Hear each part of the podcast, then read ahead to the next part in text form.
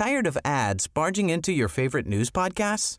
Good news. Ad-free listening is available on Amazon Music for all the music plus top podcasts included with your Prime membership. Stay up to date on everything newsworthy by downloading the Amazon Music app for free or go to amazon.com/newsadfree. That's amazon.com/newsadfree to catch up on the latest episodes without the ads. Chancellor Scholz and President Macron, they're at the end of their respective tethers. In other words, they're close to being removed from power. Biden is not in control of anything. Biden says, signs, whatever he's told to say or sign.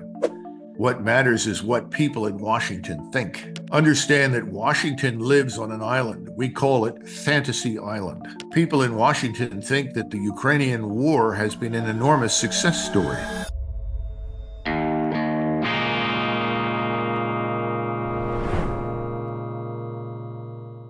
Grüezi miteinander, ganz herzlich willkommen und einen wunderschönen guten Tag, meine sehr verehrten Damen und Herren, liebe Freunde aus nah und fern. Ich darf Sie begrüßen zu dieser Sondersendung von Weltwoche Daily, die andere Sicht.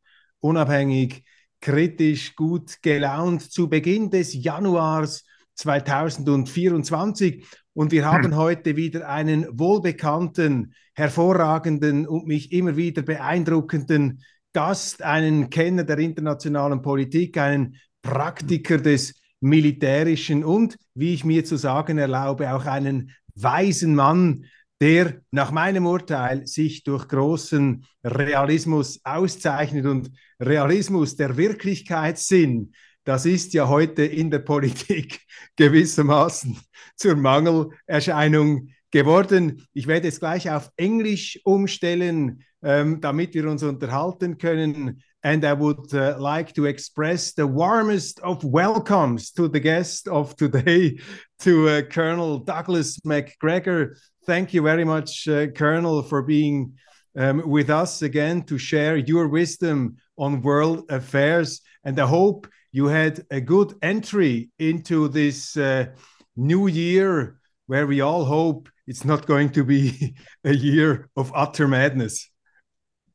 Well, as we say in English, hope springs eternal. Great. And did you have a good opening of this year, as far as this, as good as the circumstances can let it be? Sure. I'm always happiest when I'm with my family. So as long as I have a family and we're all safe, that's a good new year. Do you have the time to read? I mean, to read books at the moment, or are you fully absorbed with international affairs, with warfare and all these matters? Well, actually, I do read. I'm not able to get through all of the books all of the time, but I have so much good material to draw on that, yes, I read. General MacArthur, who is one of my idols, if you will. The American Caesar, as a famous book is called. And he and I are also related, so his ancestors and mine come from the same area in Scotland. And he made it a point always to spend 2 hours a day, even throughout World War II, to read. He would have books available. He had a huge library that he'd inherited from his father, but he always took 2 hours a day to read. And he read history. He read cultural matters, philosophy, law, in order to stay mentally agile.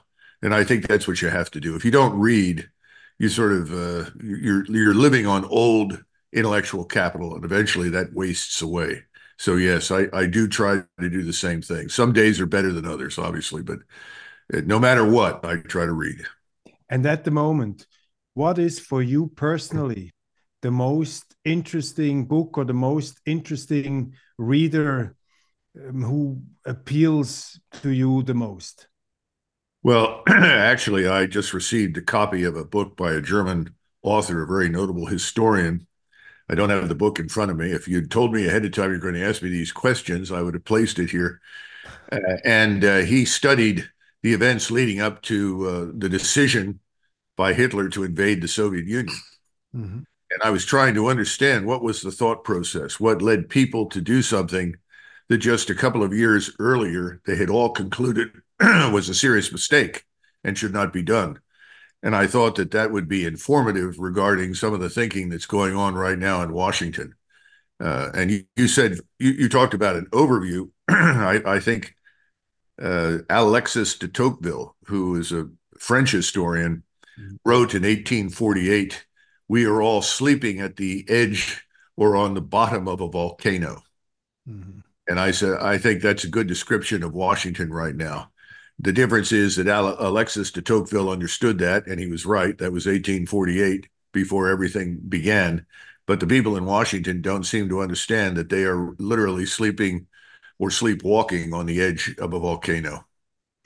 What we see in Europe, I mean, that's my personal impression, and I cannot speak about the whole world. Probably in the United States, there are some similar developments.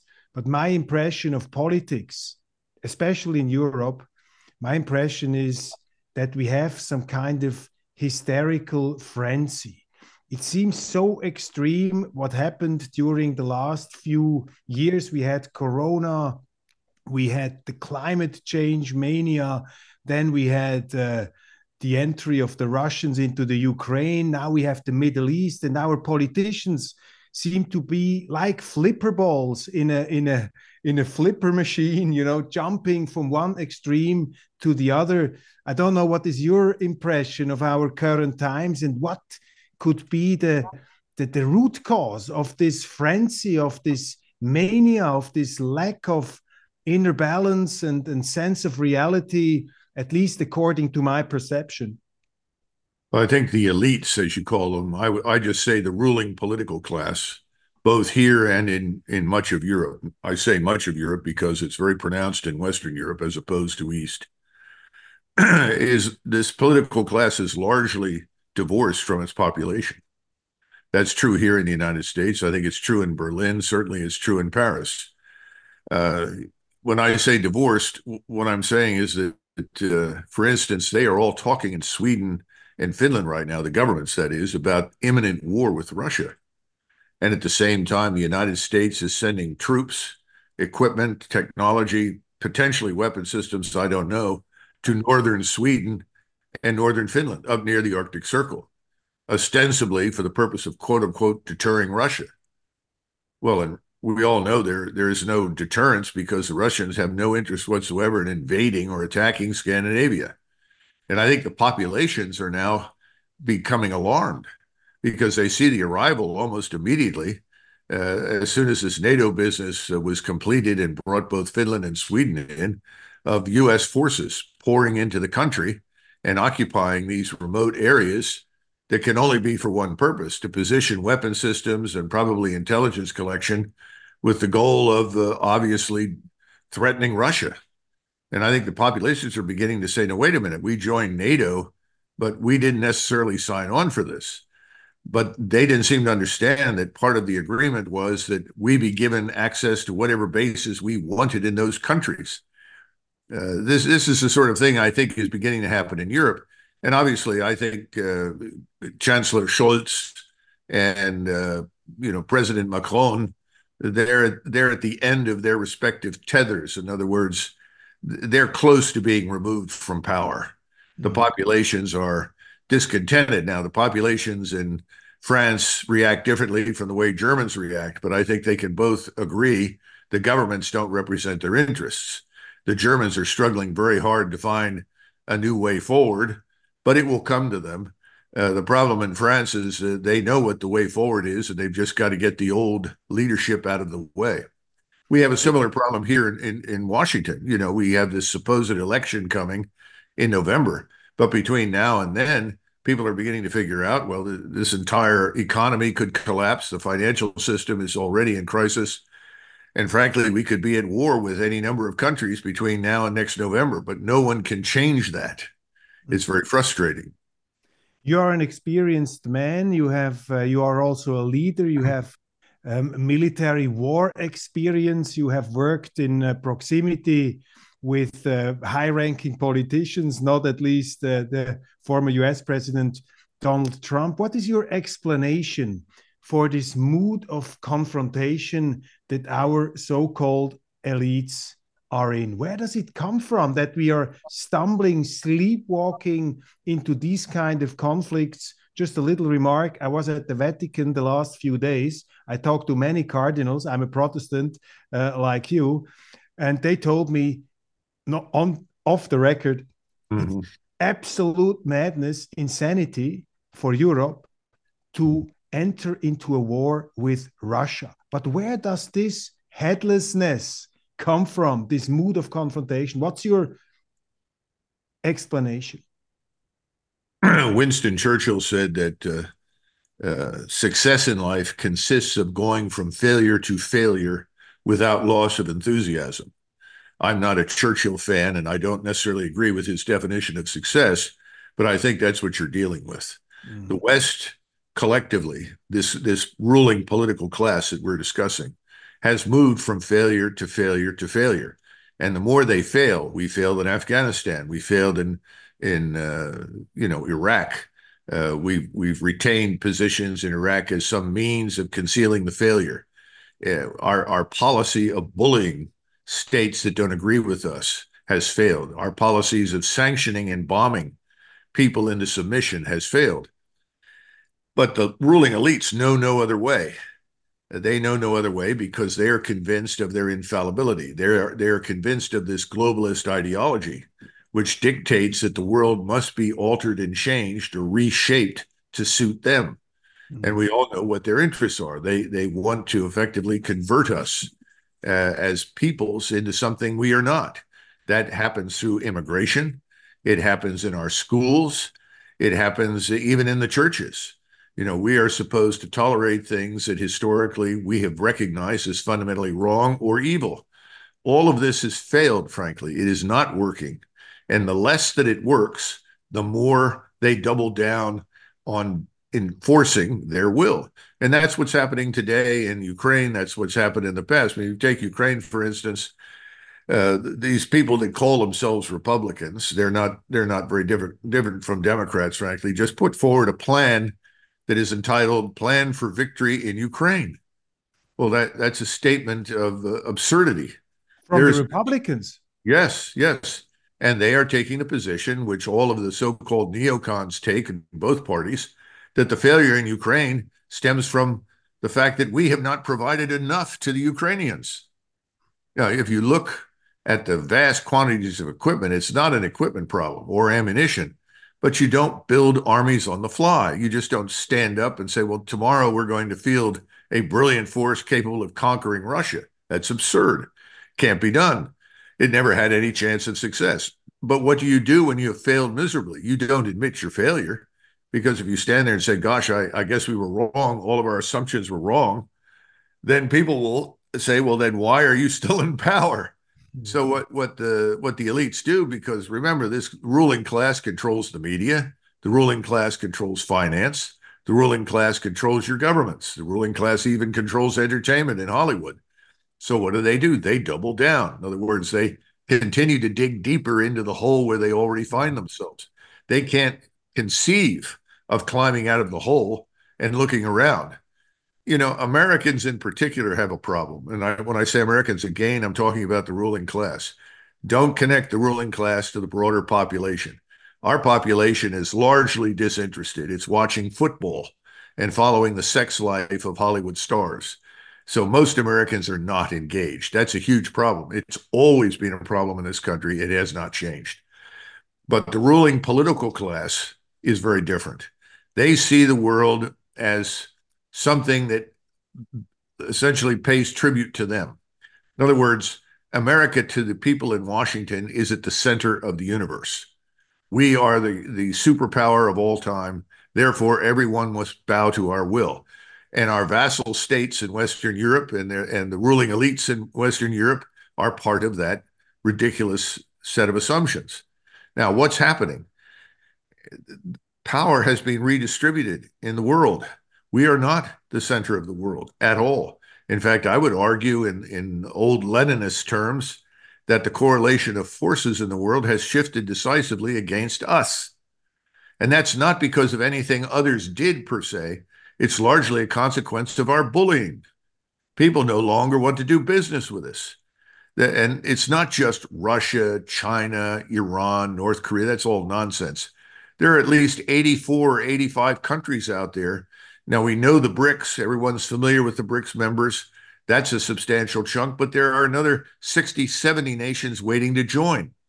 You have to look at this as resistance to the United States-dominated financial system, which is a burden, not an asset, which seeks to control their commerce, control their economies. They do not wish to be under our control. And as a result, they've also had to build themselves up into something they were never really interested in the past, a serious military alliance. That alliance isn't being signed in some hall of mirrors in Versailles, but it is real. More and more nations are stepping up and saying that's enough. And to this must be added our unconditional support for Israel. Mm-hmm. And whether you like or hate Israel makes no difference. What the Israelis have done in Gaza is criminal.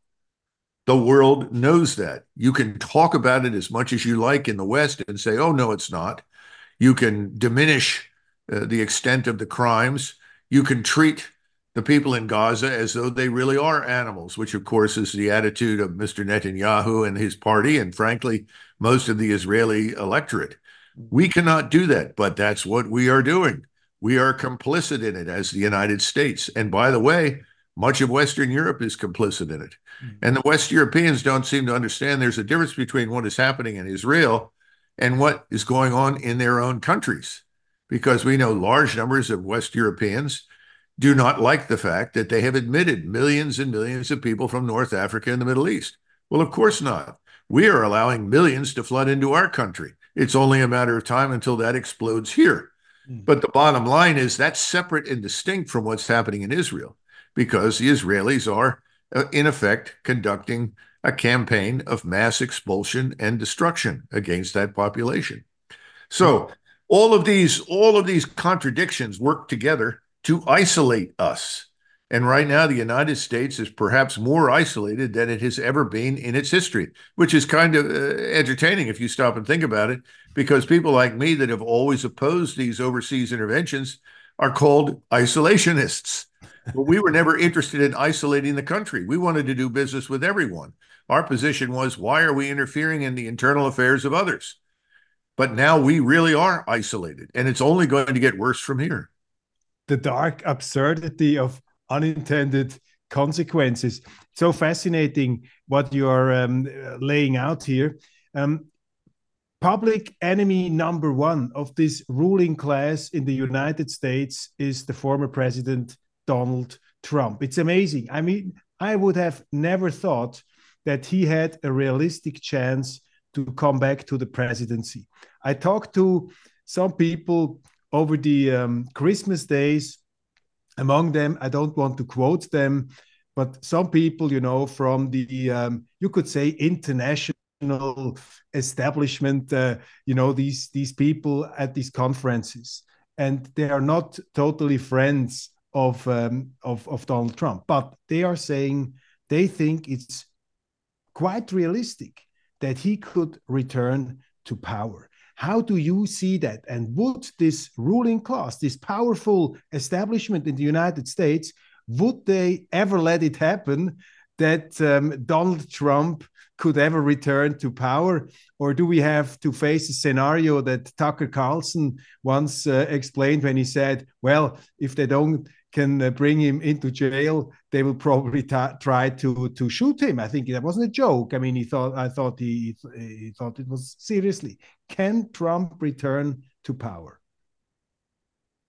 I think it's a real possibility. Anyone who excludes it is foolish. But let's be frank about something. Donald Trump, RFK Jr., and anybody who is on the left that stands up and eventually becomes a candidate, what do they all have in common?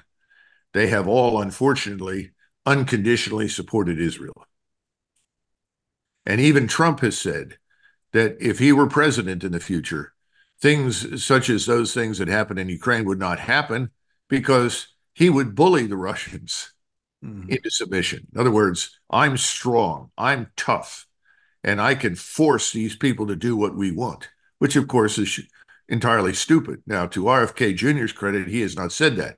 He actually takes the same position that I have over many, many years, that our relations with the Russians should be good. There's no reason why they should not be good. We do not have any vital strategic interests that collide to the point where we should be at war with each other. But having said all of that, there are too many globalists in the camps of all of these candidates. So in that sense, I think the population, the broader electorate, still remains isolated from the candidates. There is no one standing up and saying, wait a minute, we live in a world today where our problems as great powers, France, Germany, the United States, take your pick, wherever you want to go, Great Britain. Our problems are internal. They're not external. There are no existential military threats to the United States. Russia threatens us only because we have threatened them. And if we stopped, it would stop. China? Good Lord, anybody who knows anything about Chinese history knows that they're not going to attack anybody. They've got the same problem they've had for centuries. Too many Chinese. They've got to manage it. You know, that's every morning Xi wakes up and he's not worried about us. He's worried about what he needs to do to hold China together. And right now, between the banking system, terrible mistakes in the central planning system, economically, financially, China's in a lot of trouble. No one ever brings it up. You know, somebody pointed out the other day that Xi had executed the top leadership of the Chinese Navy, or excuse me, rocket forces. Mm-hmm. Well, that's nothing new. I mean, corruption is endemic in that country. It's everywhere. And we shouldn't be surprised by that. But people are looking at you, gosh, I didn't know that. Well, things don't work. Rockets don't work. Ships don't work. Hulls are faulty and flawed. This is Chinese corruption. Anyone who knows anything about China can talk about it. So there's no threat from China.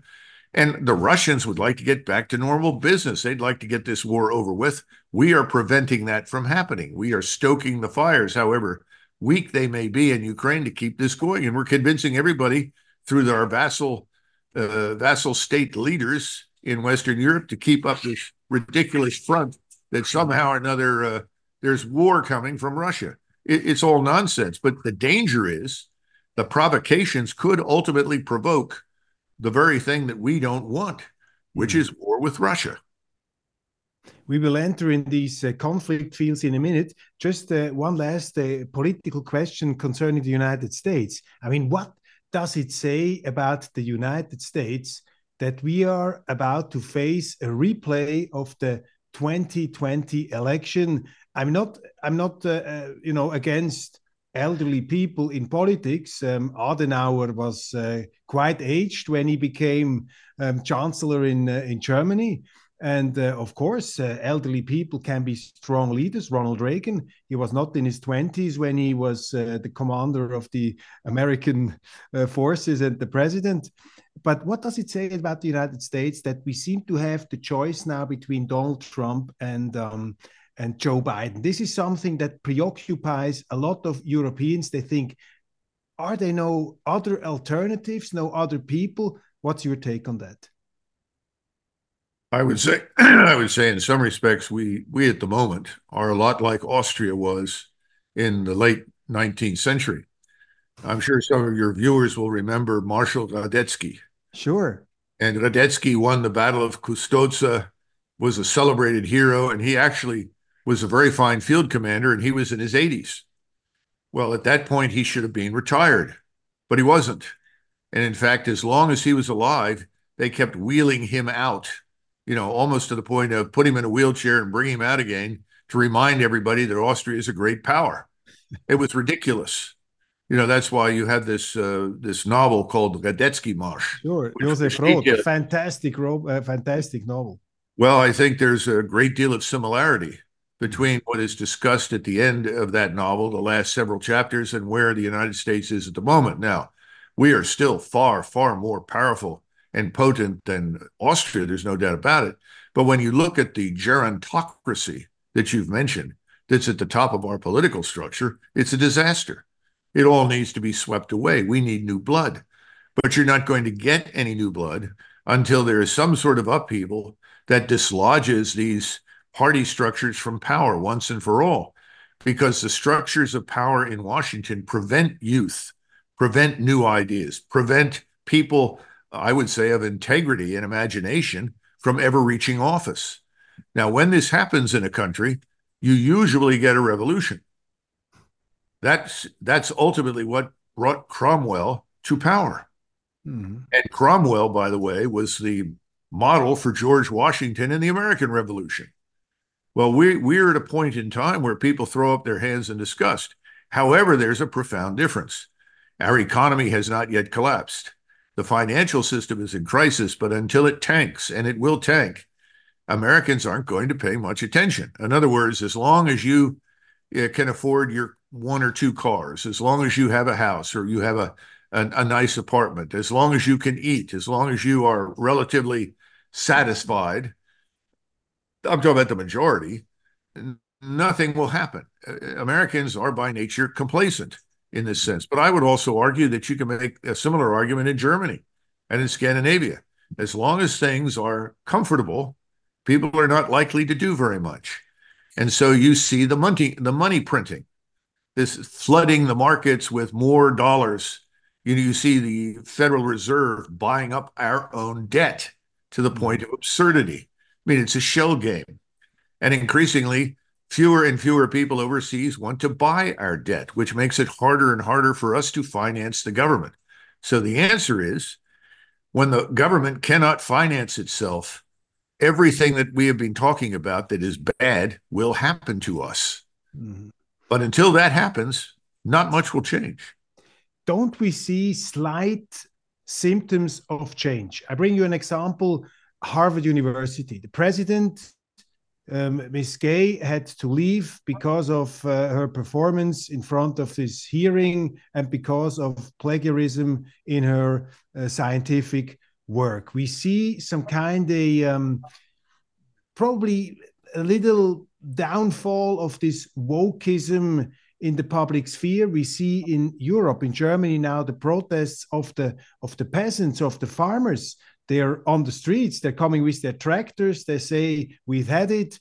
The government tries to defame them as right-wing extremists, which even common Germans start to think it's totally over the top, it's totally unjustified. Are these not signs that the so-called ruling class, these establishments, they're somehow falling apart, and sooner or later, you know, democracy, an alternative without revolution will prevail? I'm an optimist, but how do you see it? Well, I don't agree with your assessment. I don't think things are changing in the way that you imagine. Not yet. Mm-hmm. If you look at this Harvard president, that woman had no business being president of Harvard University. She had nothing to distinguish her.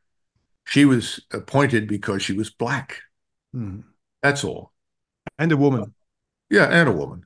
But, you know, I mean, the joke, this is 30, 40 years ago, was that if you wanted to be selected as a Rhodes Scholar to go to Oxford in the United States, you needed to be a Spanish-speaking black woman with one leg.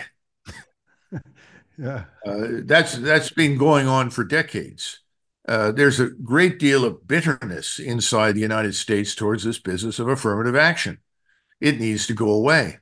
Mm-hmm. Anyone who knows anything about Lloyd Austin knows that he had no business being a general officer.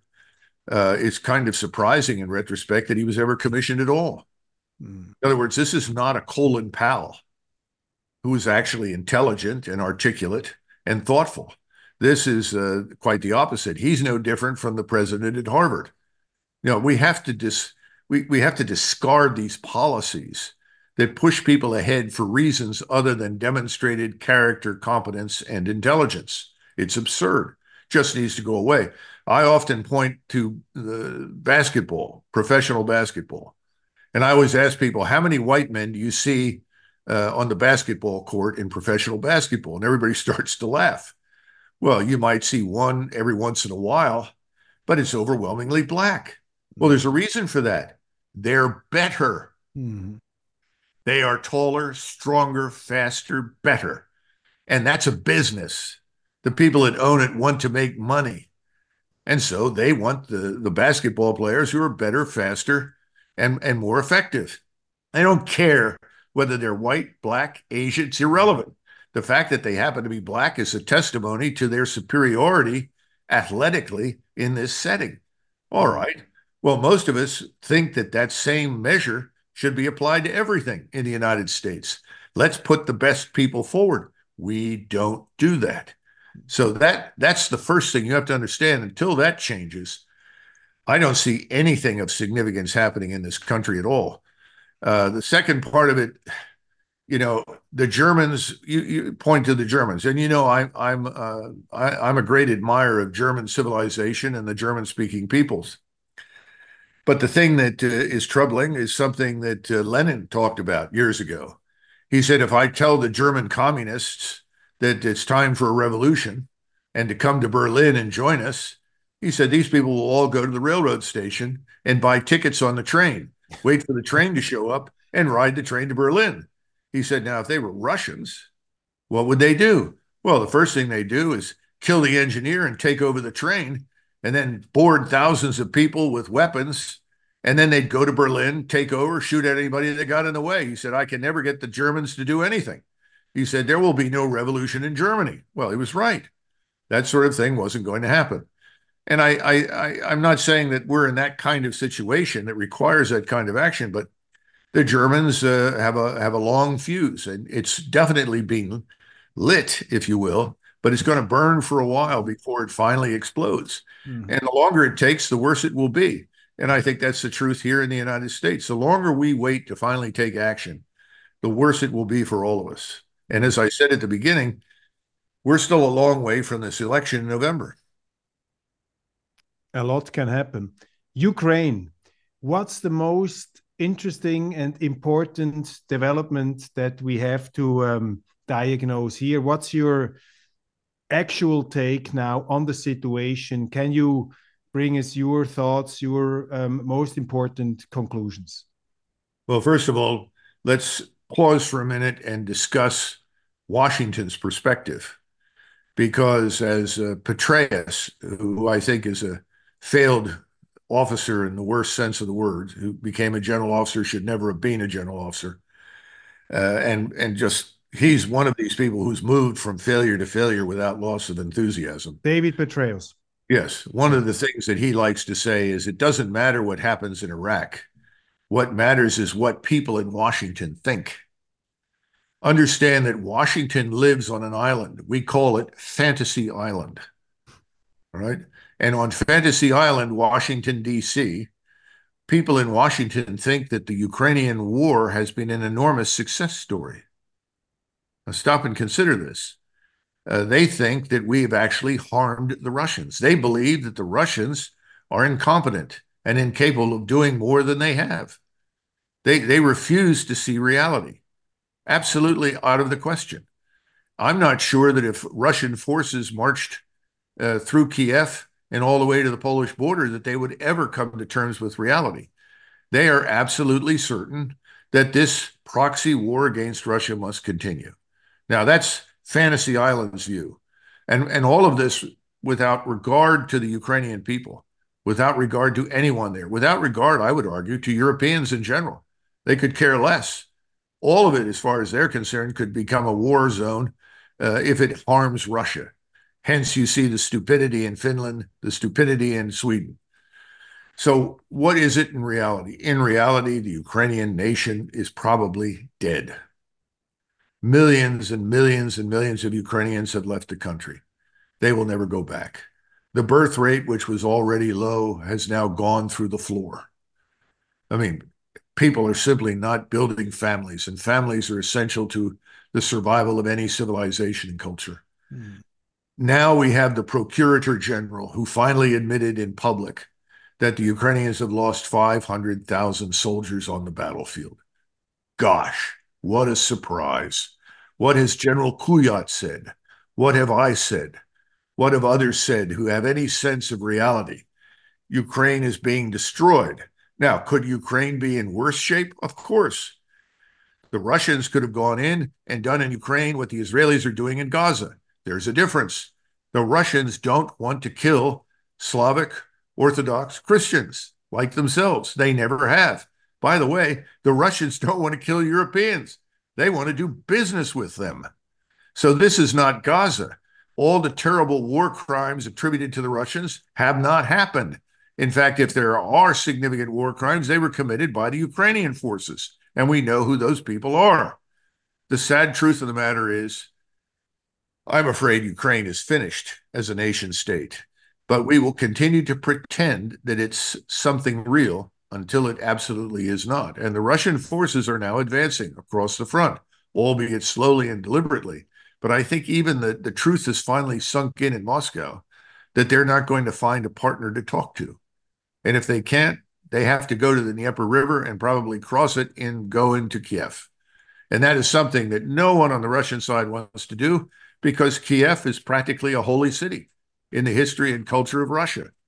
That is the beginning of Orthodox Christianity. That's the Jerusalem of the Russian culture. Yes, and so they don't want to fight in that city. And Zelensky could care less about those things. He's shut down Christianity in Ukraine. He's arrested people for it.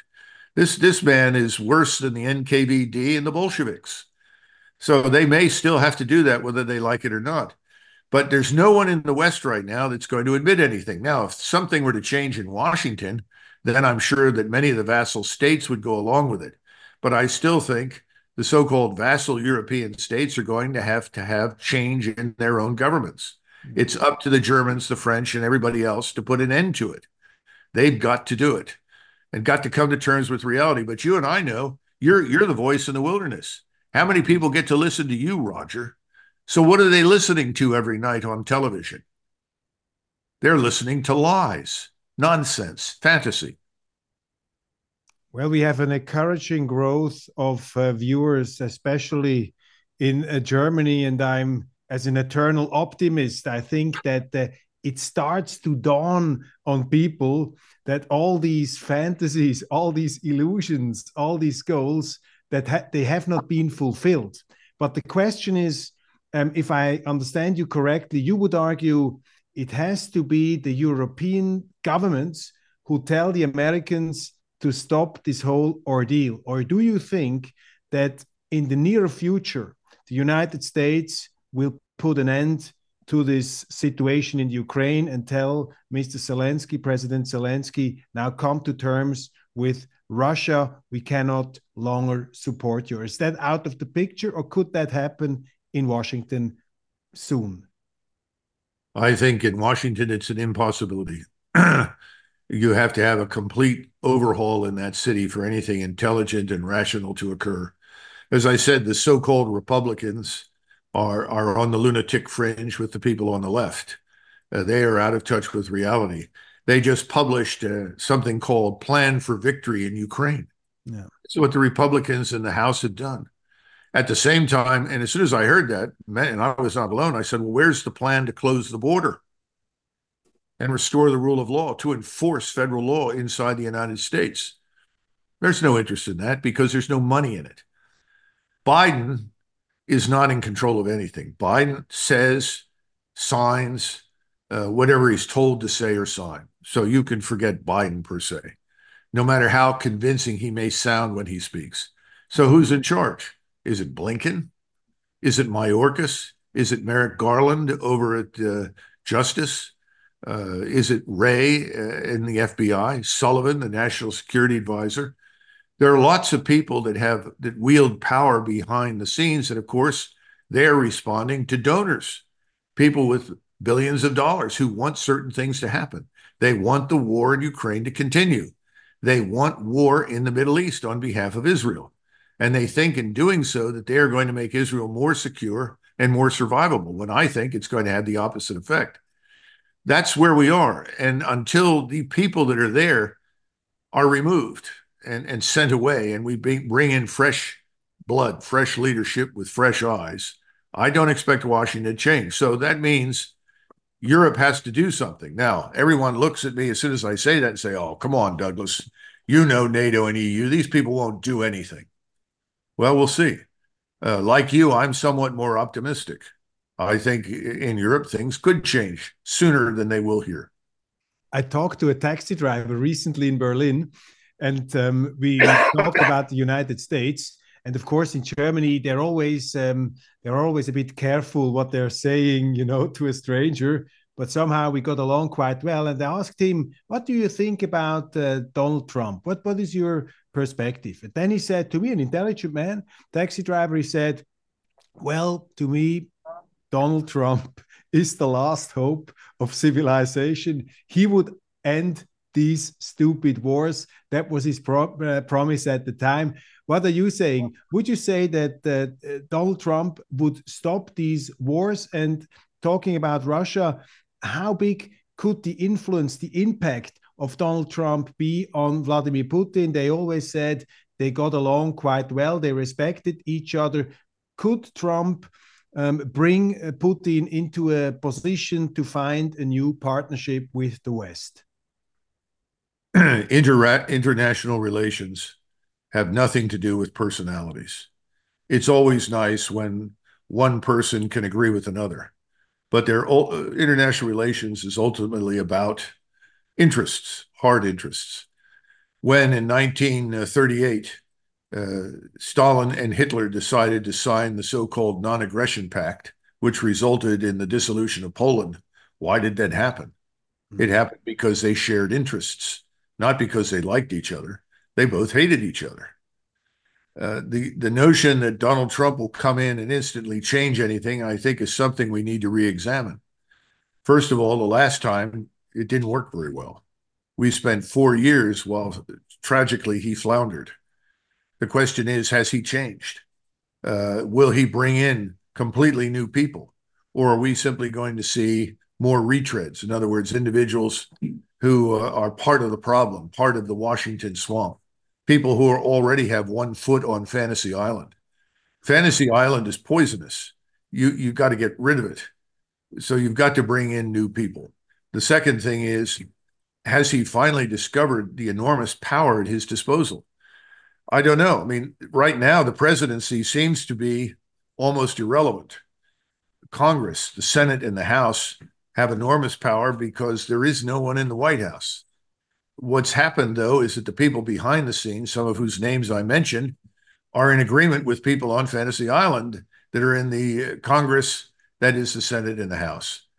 So can he go in there and can he make profound change? What has he learned? And I'm not yet sure that he's learned the lessons he needs to. And the other thing is that I'm, as an English-speaking person, I don't like the idea of people looking for saviors. I hear people say, "Oh, he'll save us if he gets in here." You know, I hate that sort of thing. To my core, I like to think in larger terms, and I always believed in the Republic. So I'm disenchanted with the savior or this messianic complex that Americans are looking for someone to step in and save them. It's bad. I don't like it. It doesn't appeal to me. And so I have serious doubts about that. But then again, we'll have to see. I just don't know. And I look at the others. There are no saviors out there, but many destroyers. Let's talk about Israel. There are rumors, there are talks that from this regional war in Gaza and in Israel, there could emerge a larger war. How dangerous is the situation in the Middle East right now?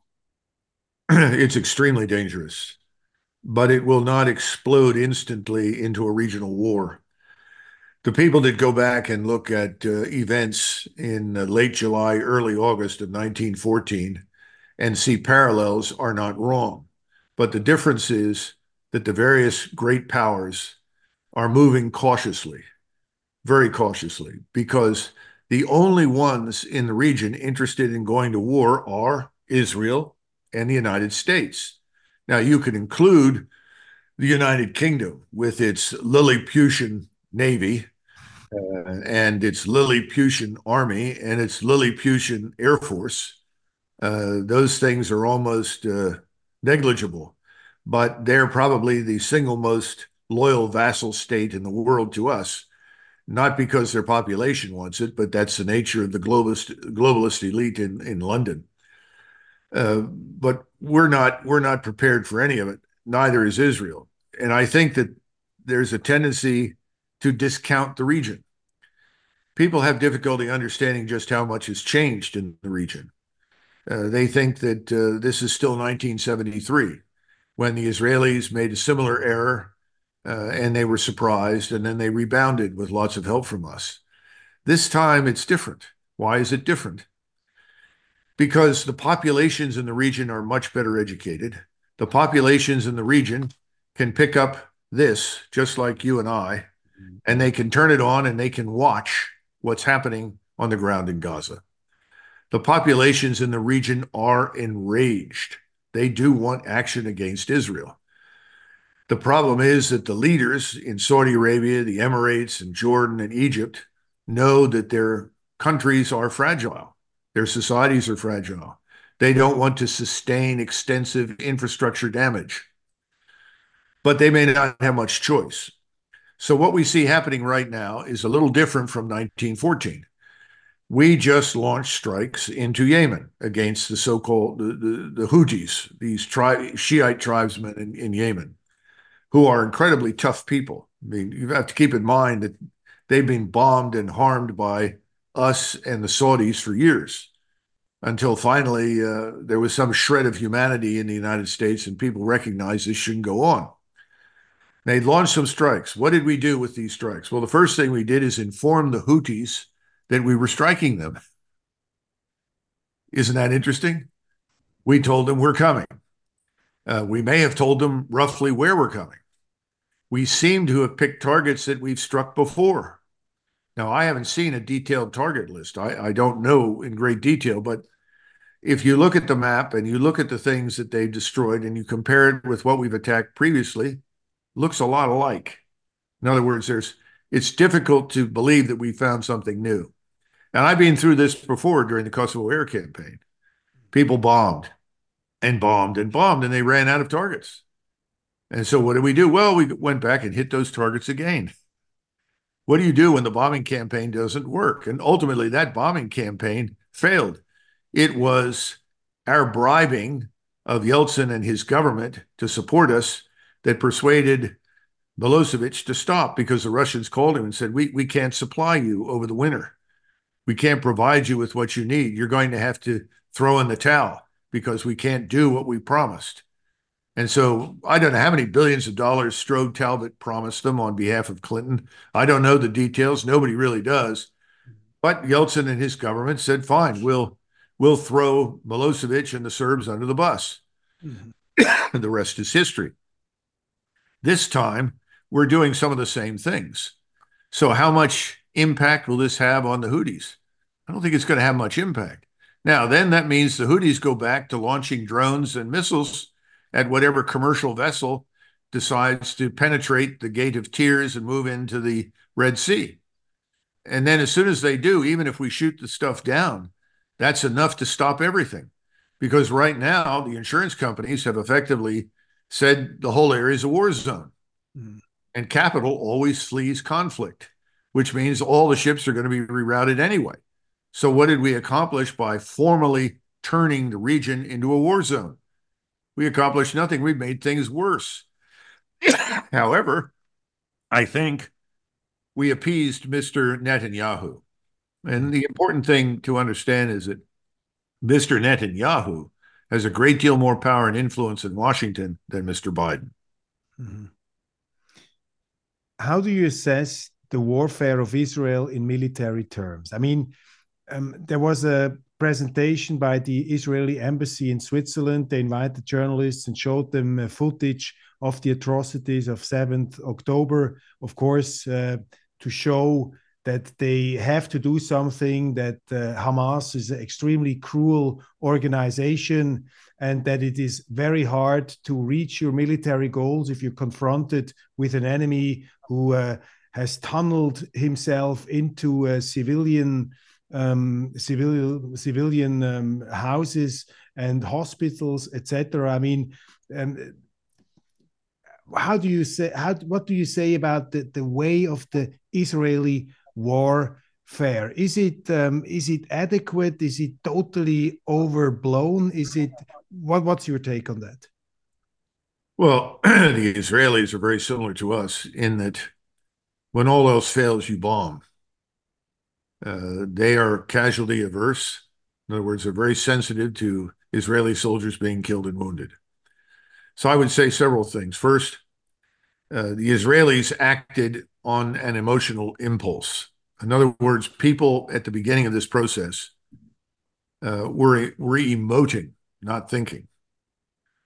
And the emotion, which was shared by the entire population, led them to the conclusion that the only way this war could be won was to destroy the population of Gaza as well as its dwellings. In other words, you either kill the population or drive them out, and you make it impossible for them to come back. Now, this is not a new idea, but this is really what was behind everything. Now, that doesn't mean that they don't care about, hostages. They do. It doesn't mean that they're unconcerned about their own losses. But I think in a heat of emotion, they decided we're finally going to do what we've always really wanted to do anyway. This is a great excuse to do it. This is certainly true for Mr. Netanyahu. Now, as far as the atrocities on 7 October are concerned, and there were some, as time has passed, we see a lot of people debunking many of the claims that were made originally. Now, I haven't studied that in detail, and I'm not suggesting that that exonerates Hamas. Hamas went in and did terrible things. I do subscribe to the view that Hamas did what you would expect people to do who emerge suddenly from years and years and years of deprivation and oppression would do. So that's true. Mm-hmm. The second thing is I think the Israelis made some assumptions about the Hamas fighters, their enemy in the region, that were untrue. They were unsound. I think they thought these were, like many of the Arab forces they fought in the past, that have struck hard and resolutely on the ground and in the air would crumble. They haven't crumbled. Now, the Israelis claim to have killed 8,000 Hamas fighters. How do we know? Have we seen 8,000 dead Hamas corpses? Have we seen, tangible concrete evidence for that? No. We do have evidence for almost 23,000 people being killed in Gaza, but overwhelmingly they look like women, children, and old men. So I don't know how to assess that. The Israelis sent forces in that were reserve forces. As I think I may have mentioned to you, I certainly have before, my IDF contacts told me early on they were very concerned about these reservists because they had far, far less training and experience under their belts than the reservists of 1973. And then secondly, without very much experience, they were training. They were being sent into the worst possible environment. Urban warfare is terrible, and whenever you can avoid it in military affairs, you want to avoid it. And there were many Israeli generals that pointed these things out too, who are retired, and said, we understand we need to strike back. We understand the requirement for a counterstrike, but going in great numbers into this urban area, particularly after you've destroyed it. And once again, the lessons from World War II are very clear. If you destroy the city, it's much easier to defend than if you leave it largely intact and then go after the enemy. All of those things were ignored. And I think as a result, the Israelis have taken far, far higher casualties than they are willing to admit.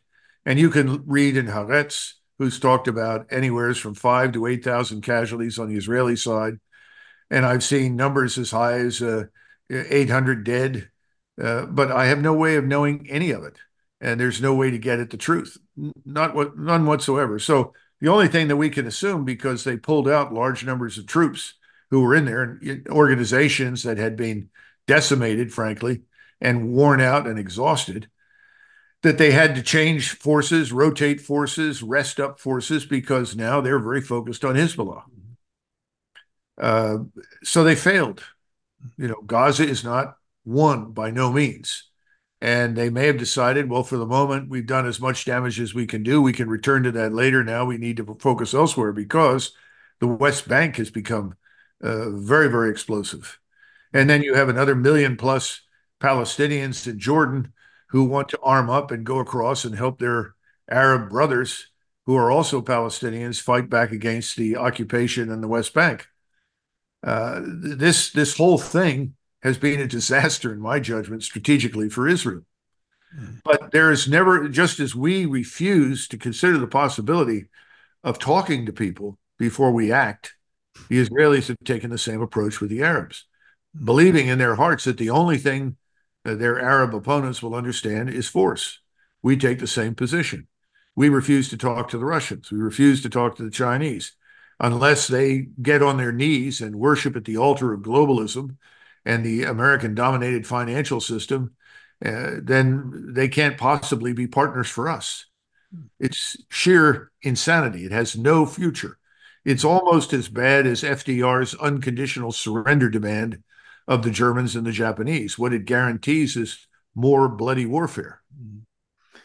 What do you think will be the impact of this indictment by South Africa, where the president talks about genocide in Gaza? I mean, this is a rather a rare case that Israel is in this way attacked in the International Criminal Court in Den Haag. What will be the impact of this South African initiative?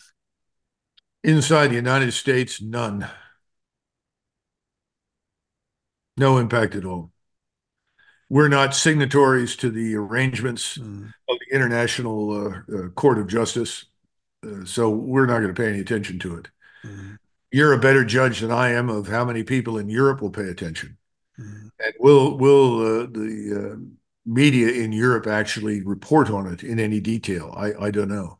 But here, there will be no impact at all. Certainly none on the Hill, because once again, all of these people are part of the network that has been built up for many years by the Israelis themselves and their agents here in the United States. So I don't see any impact.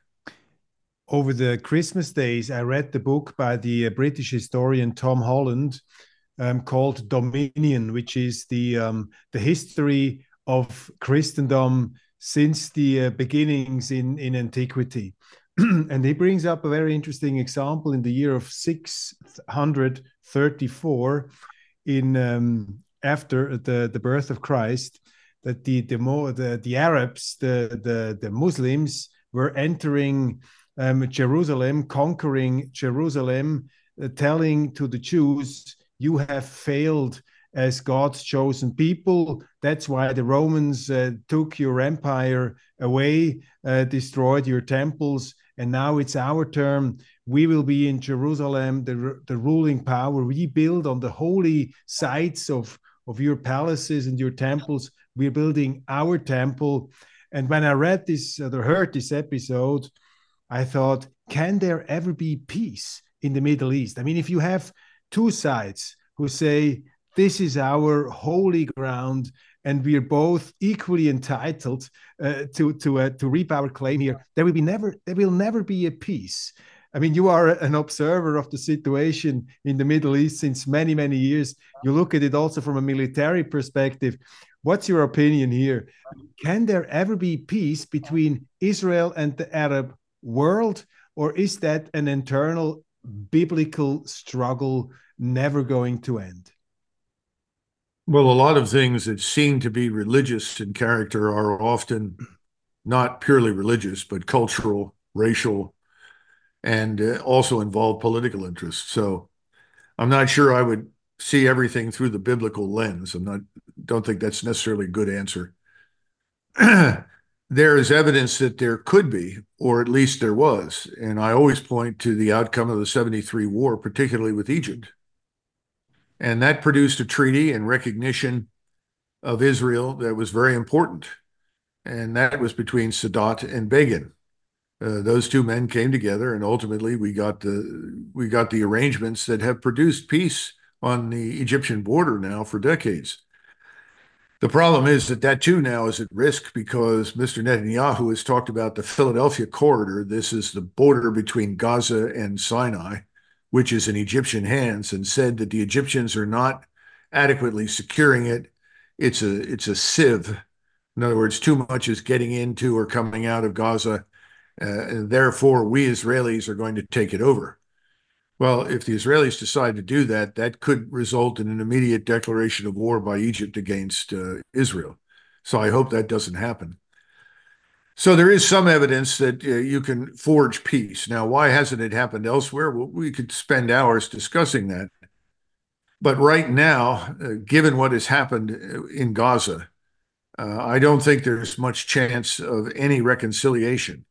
Now, could there be in the future? Perhaps. But I would tell you that what's happened in Gaza has awakened a new spirit in the region. There's this concept from an ancient Arab, well, I shouldn't say ancient, from the 13th century and 14th century, an Arab historian. And he talked about the concept of Asabiyyah. Asabiyyah was a discussion point about the cohesion of the Muslim world. Remember, he lived in a world where he could travel from southern Spain all the way to modern-day Stalingrad, which was near the capital of the Tartars, and he was entirely in a Muslim environment. Islam stretched across the Middle East, across India, across North Africa, all the way into Spain and back into what today we call southern Russia. And he talked about the fact that people do not understand Islam until they have seen the power of Islam. Now, remember, in the 13th century, Islam was still a very potent force, not just in religious terms, but also militarily and economically. And scientifically, I mean, they conserved all the ancient writings of Aristotle and all the philosophers, bringing it back to Europe somehow. Yes, oh, absolutely. And the Jews played a role in that, too, within the framework of the Islamic world. Very few people ever talk about that. I mean, the doctor who treated Salahuddin and advised him was Jewish. Mm-hmm. So there was a role for them in that part of the world. That later on, there were problems, but the point is that that was a different world. Mm-hmm. Now, I'm not suggesting that today they would all automatically or instantly rise up as one. But people that I know very, very well who are not Americans per se, some are, one or two were, they have traveled within the last 4 weeks to every major capital in the region, including Tehran and Ankara. And they have told me repeatedly that what they hear in Cairo, what they hear in Riyadh, what they hear in Ankara is the same thing. And that is, Sykes-Picot is over. Mm-hmm. It's finished. In other words, what brought Israel to life is no longer going to be honored any longer. That's very important. And the second thing is that even those who have serious disputes with each other, when I say serious, most of it's territory or people, particularly the Turks and the Iranians, or even disputes over territory in the Arabian Sea between the Iranians and the Arabs and so forth. These things are being suppressed in favor of recognizing the criticality of unifying against Israel and the United States. Mm-hmm. It's only a matter of time until we see, I think, the massive embargo on oil and gas begin to take its toll on us, on Israel, and on Europe, I would suspect, over time. The Chinese are very upset about it because they are very dependent on what comes out of the Persian Gulf. They are also dependent on the food that comes out of Africa to reach China and feed a billion people. My point again about Xi is that Xi is the last person that wants a war. But depending upon how these events develop over the next few months, he may feel obligated on behalf of his country to intervene in some way to support those who promise to end this stupidity. And that's not us. And it certainly isn't Israel. Israel wants, in the form, not just because of Mr. Netanyahu, and this is important to point out, Netanyahu may go. This war will not end. What the Israeli population wants is a showdown.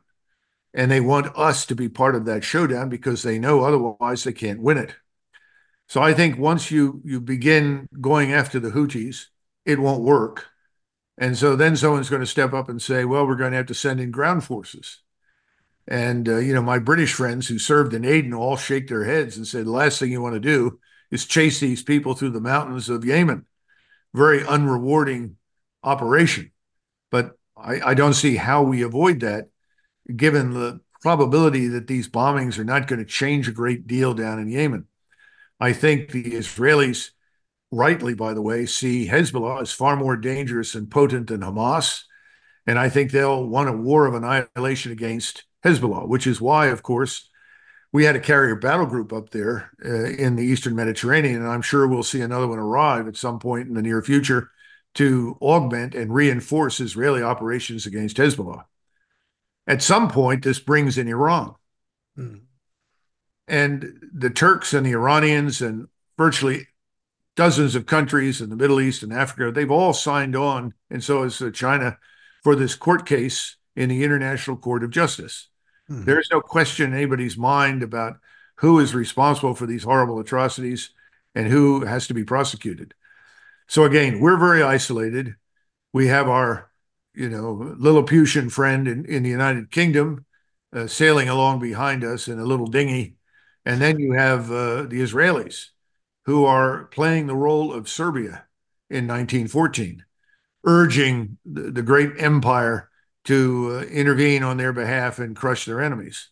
It didn't work very well for the Serbs. And this time around, I don't think it'll work well for the Israelis. My greatest concern, and I've always supported Israel, I've always felt that it's a state that should exist for a whole range of reasons. And as a state, it could be a very positive and productive member of the international community. But it may not survive. I think that's a real possibility. Today, no one can conceive of that. But we're in a slow progression down the sort of side of the hill. I always tell people that I see the United States government much like a runaway locomotive. It's headed down the side of a mountain, but it's a mountain in Switzerland, and it takes time to get down that mountain, but they're headed down and they don't have any brakes. Now, there is a brake that's possible. It's called financial ruin. That could operate as a brake on this. But unless that happens between now and April, I think by April, we will be involved in a regional war that sadly has the capacity to become global. I mean, the Russians are not fools. They're watching what we're doing in Sweden and Finland. They listen to these maniacs in Lithuania and Poland. They're worried. I would be if I were a Russian. So they know that we're not suddenly going to have a come-to-Jesus moment and figure out that there is no threat from Russia and there's no reason for war with Russia. They have to bet on the alternative. Russia will not stand by and allow us to bomb Iran into the Stone Age. They won't permit it. And then there are the Turks. And Erdogan is nothing if not careful, but his population is far more engaged in this and far more enraged than the population in Iran. I would say that at least 50% of the Iranians could care less what happens in the Middle East. That's not true in Turkey. And they will eventually be drawn in. As Erdogan himself has said, the time will come when Turkish soldiers fight in Gaza. I think it's all going to come together this year, and I'm predicting April timeframe, maybe May, but I think it'll take the next several months for this to coalesce and build up. So it is not like 1914, where you could instantaneously trigger de facto existing alliances, because the difference is that the people in the region, their leaders, don't want war. But they will fight, but they'll have to be slowly drawn in the way we are being drawn in. And then it will blow up in our faces. And the question is, how much larger does it get? Does it become global? Do the Chinese finally step in behind the Russians and decide that they too have to engage? I don't know. But we should not dismiss any of these possibilities. War is something that once you set it in motion, you have very little control over where it goes and what it does, which is why in most cases, you don't want it. And I always go back to Bismarck. Bismarck always understood that if you're going to have a war, you want to think carefully about ending it as quickly as possible. And you want to end it in a way that everyone can live with the outcome. There's no one thinking about that in Washington at all, and certainly nobody in Western Europe that I can find. I'm desperately struggling to find the silver lining in this very dark picture at the moment. And this is really an intellectual challenge. But I have to quote Tolstoy in this moment in War and Peace, in this fascinating last book, where he describes the rise and fall of Napoleon. And Tolstoy says, it's not the leaders and it's not the stupidity of the war leaders that are actually influencing the course of politics, but it's the will of the people. And if I take Tolstoy literally, I would say the silver lining, the beam of hope could be that the peoples on this earth, they don't want a huge confrontation. The Europeans don't want war. The Chinese don't want war. The Russians don't want war. I mean, the Americans, they are safe behind two oceans. These wars do not affect them as directly as they do, for example, Europe. Don't you think that the collective will for peace of mankind will somehow, I don't know how, bring a development in motion that finally this whole insanity comes to a stop? Or let's put it even more concrete, isn't there a chance that the Americans would say to the Israelis, now it's enough, stop it? Could at least the Americans stop Israel? No, I don't see that happening, not at this time. I'd be very surprised if anyone stepped forward with that view. And remember, we talk about the will of the people. It's not the will here. It's the absence of will. Mm-hmm. Because, again, the population is not engaged. And it's the dynamics of events. Yes. And, you know, look, if you go back to the 1930s, go right through 1939 and 40, look at the polling data. No one in the United States wanted another war in Europe.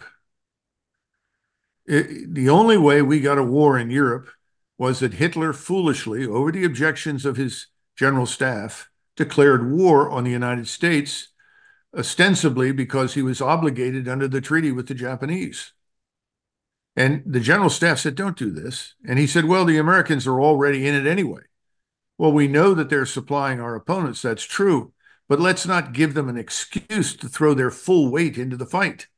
Don't do this. Don't declare war. If anything, you can refuse to do so despite the treaty. And if the Japanese don't like it, that's fine, but they're a long way from us and can't help us or hurt us. Mm. That was good advice. He didn't take it. I don't know what will happen here. But again, as I pointed out, most Americans are not engaged. And you said it very well. We're safe behind our oceans.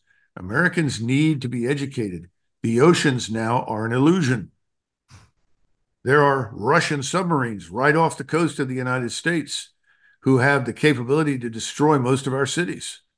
We need to wake up and understand that that world we think we are in doesn't exist. And so I think Americans have to be hurt in some way. And I think the most probable way out of this disaster is for things to collapse financially and economically here. Mm-hmm. And it's interesting to me that the biggest supporters for the wars overseas and the interventions are also simultaneously dismissing the problems that we have financially and economically. They're treating the $34 trillion national sovereign debt with complete disinterest. They're ignoring the bond market. They're ignoring everything, frankly. They point, well, look, the stocks are going up again. Great, see, everything's fine. Stock market is not a barometer for the United States and its economy. It never has been. But this is the problem. We're too remote from it. So I think Tolstoy isn't wrong, but he's looking at it in a way that we can't see it today. The Tsar of Russia, Alexander I, was not a very impressive man. He was impulsive, emotional, and childish on numerous occasions, as Metternich points out. But Alexander I actually cared about Russia. Who really cares about the American people?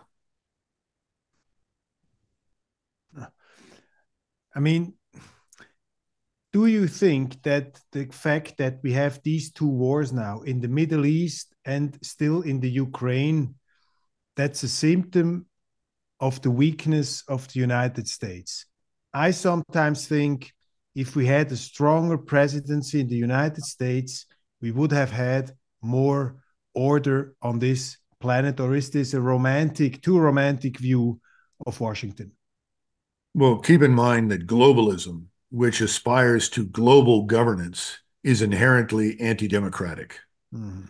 Everything the EU wants to impose regarding vaccinations, immigration, rights, whatever, all of it is anti-democratic. The peoples of Europe have not been consulted directly on most of these issues.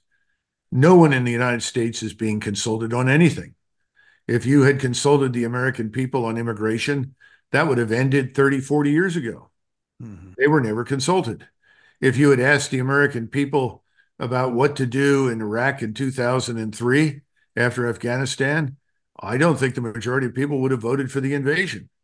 So the problem is the people in power are anti-democratic, and they are convinced that they are making decisions that are good for us. In other words, they have achieved what Marx and Lenin called the monopoly on truth. They know more than we do. We need to be obedient peasants, get in line and march forward under their leadership. I hope the Europeans will wake up first, but the Americans, again, I think the Romans used to refer to this as bread and circuses. We are drunk on bread and circuses. And as long as we are focused on bread and circuses, where the legions are, where war is waged makes no difference to us. Oh, of course, we have a problem they did not have. Our legions are falling apart because nobody wants to join them. And you have a huge issue there with the quality of people joining them. But no one talks about that because, again, Fantasy Island says it's still 1991 when we were a different nation and we had different forces. It is not 1991. But Fantasy Island hasn't caught up, and I just don't think it'll catch up. Only a tidal wave that comes out of nowhere and sweeps Fantasy Island and rids it of these people can save us. So that would be, I mean, in my understanding, your appeal, I mean, I take it from your rather gloomy analysis, the appeal is that somehow the peoples, the democratic sovereign, we, the people, we have to topple these governments, find new people, and then they have to work towards peace. Because if we let that just slide on, we are in a situation that gets worse from day to day, and we'll probably end up in a regional or even in a larger than regional big war where you have a real confrontation, a military confrontation between all these powers you have just mentioned. Yes, I think so. And in a different world, if this were the age of Dwight Eisenhower or Richard Nixon, I think people would say, well, this solution is obvious. Mm-hmm. Stop the Israelis from bombing Gaza. Pick up the phone calls, stop now, because they would be able to see that it's like looking at an edifice, a wall, an arch, and the stones are falling out. The national security environment is collapsing. So what do? You stop what you're doing because the world doesn't really want to go to war, or shouldn't, and it's not going to satisfy Israel. But Israel is in a precarious position. It too needs to think about its own survival. It should not overextend itself and overreach and assume that it can leverage us indefinitely. But that is the view right now. And to be frank, there's a lot of evidence that they are right. But as you say, at some point, people will be horrified and shocked. But when is that going to happen? That's why I'm betting on the financial economic dimensions more heavily than I am expecting any sort of rationality to visit Fantasy Island. One thing that I think is, in my eyes, a root cause of this mess is the loss of religion. I'm not a very religious man, but I think that the loss of religion, the loss of tradition, the loss of the roots, and the loss also of the humility is a root cause of this, you know, this megalomania that we see in political governments. These people think they are the measure of all things. They think they can succeed, whatever the cost. And there is a total lack of humility. And I think this lack of humility has something to do with the fact that we don't have religion anymore. The people are running after pseudo-gods. They think they are gods themselves. Do you think that the lack of religion, the lack of tradition of our roots is somehow one of the deeper causes of all these problems we're talking about? I certainly think it plays a role. I would go a bit further. And again, Europeans understand this, Americans do not. But if you look at the Holy Roman Empire of the German nation, which everybody says was neither holy nor Roman. That may be true, but that was the largest construct. Then you had Polish Lithuania in the east. Then you had France and Britain in the west. But in those times, in the Middle Ages, in the aftermath of the Roman Empire, you had three important institutions that were the foundation of European civilization. One was the church, one was the crown, and the other was the army. World War I tended to destroy those three. World War II almost finished them off completely. Have we ever really replaced those as the foundation for our identity, our purpose in the world? Don't think we have. I mean, you know, whenever I visited Vienna, my friends in Vienna would say, well, welcome to the museum. And I would say, what are you talking about? Well, you know, this whole country is a museum. You know, who are we? You know, without what we were, we are what? Are we an extension of the German nation, or are we something else? Nobody's completely sure. The Germans were deprived of all three of those things for all intents and purposes. I don't think the Germans have ever recovered. The French would say something similar. The Poles think so privately as well. And I'm not saying everyone needs to become a fundamentalist and get on his knees or her knees and adopt whatever. That's not the point. The institutional framework is not there. And our institutional framework is breaking down. Our republic was something we regarded as inviolable. And we were very convinced after the Civil War that between the Constitution and, most importantly, the Bill of Rights, that we were in very good shape. But we always forgot something. The institution is always a measure of the man who controls it and leads it. We've run out of good men, I would argue, for all intents and purposes. And this is something that Lord Macaulay, a British historian, warned us at the time. He said, things will be great in the United States as long as they continue to find good men to run it, to populate it, and as long as the population is engaged. But our problem is now very different. Remember, our structure was designed in the 1780s for a nation of a few million people, all of whom spoke English, most of whom were white and Protestant.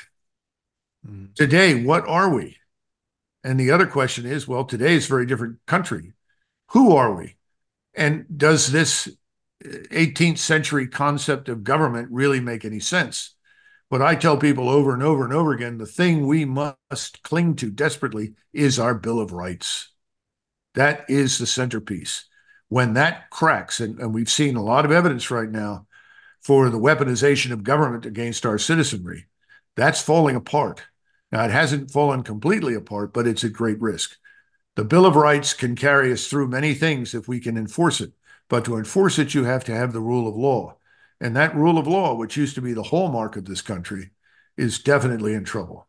Yeah. And this is a phenomenon we see also in Europe. I mean, you see these news that in Poland, the new government is taking into prison former ministers. You know, they're arresting them even in the presidential palace.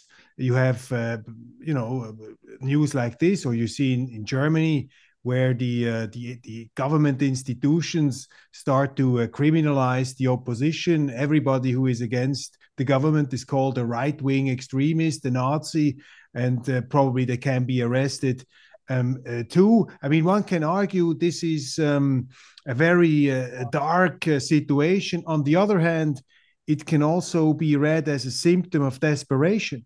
It shows somehow that these political governments, they're really at the end of their Latin, they are at the end of their song, and the only instrument they have left is to use their power to start to close down the opposition, to you know, to fight them. I mean, it's actually a symptom of weakness. Oh, I think you're right. I think that's absolutely true.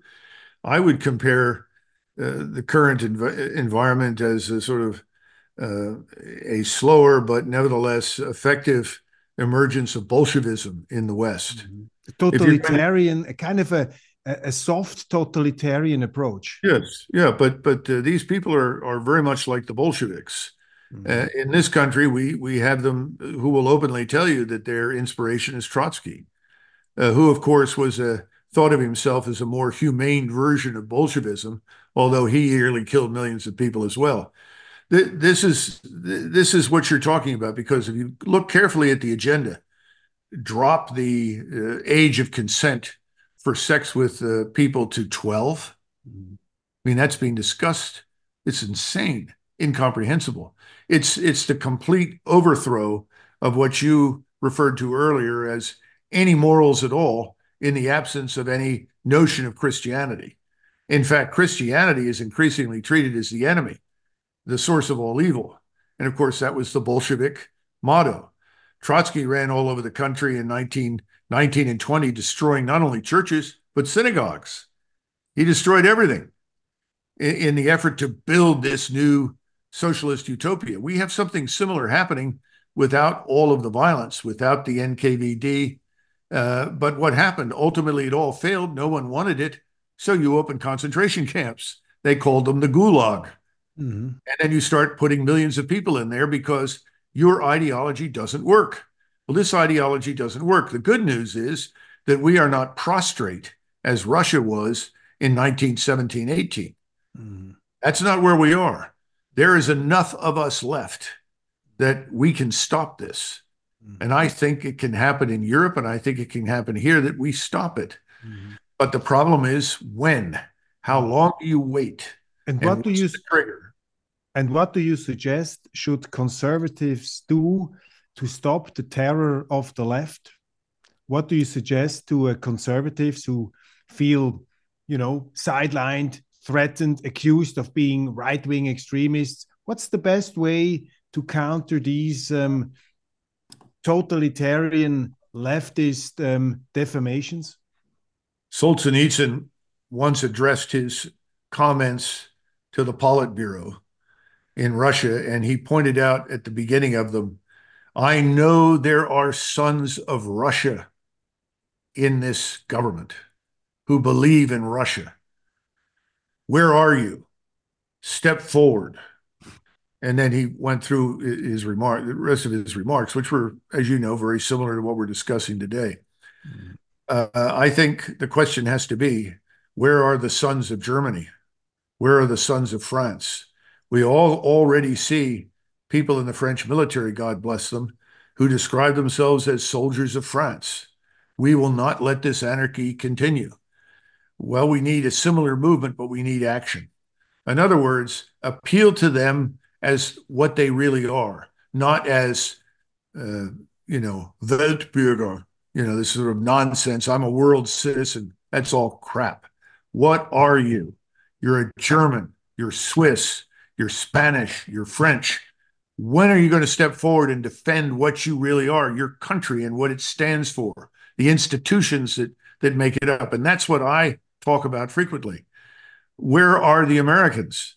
I'm tired of all these people that want to be something else and then American, or want to be a dual citizen or something. That all needs to go away. Either you are an American or you are not. And what is an American? Answer that question. When those questions are answered where you are, I think you will begin to get change, and you will realize these governments in Europe are fundamentally opposed to their own country, their country's history, its culture, its way of life, its people. They want to dissolve it. They want to do away with it. Somehow or another, in their deranged minds, they think this is good for the world. One of the things that we used to say when I was on active duty, we thought we were in Europe because we thought we were defending European civilization. We used to say, if water is purest at its source, then this place called Europe is the fountainhead of our civilization. And that, of course, is when we thought, as Americans, that we too were part of this civilization. Of course, my French friends used to say, Douglas, no one thinks America is really part of Western civilization. And I would laugh, but the point is, that's where you've got to go, And if Europe goes there, we'll be fine. You'll come through it. Because the people that are concerned about their countries they're overwhelmingly democratic in their orientations. These people are not interested in a messiah to save them. They're interested in countries that work, societies that are effective, that produce things. That's what they want. So I absolutely oppose these people that say, oh, well, you're talking about something that could become fascism. Fascism emerges when countries are fragmented internally and the majority of the people that are inside the country are at risk. They feel that they could be destroyed. Fascism is about unity. Now, that's why you got fascism in the 30s. It wasn't an accident. And people knew what was going on inside the Soviet Union, and they were afraid of it. Well, there is no Soviet Union. Russia poses no threat. That's not the problem. The problem is at home.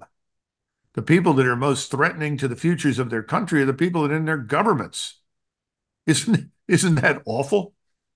It's awful, but at the same time, what a fantastic end note of this conversation. Your appeal to the sons of Switzerland, the sons of France, the sons of Germany, and I am deeply convinced that exactly this will happen, because I think human beings are constructed in a way to survive, and after terrible errors, somehow the light of enlightenment will touch them. The question is when. Colonel Macgregor, many thanks for this again. So illuminating conversation. It's always a great pleasure talking to you, spanning all these fields and these territories. Thank you very much. All the best. And let's hope for the sons of the United States, of France, and of Germany.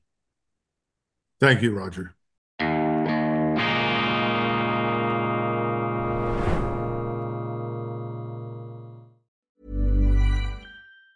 Tired of ads barging into your favorite news podcasts? Good news. Ad-free listening is available on Amazon Music for all the music plus top podcasts included with your Prime membership. Stay up to date on everything newsworthy by downloading the Amazon Music app for free or go to amazon.com/news-ad-free. That's amazon.com/news-ad-free to catch up on the latest episodes without the ads.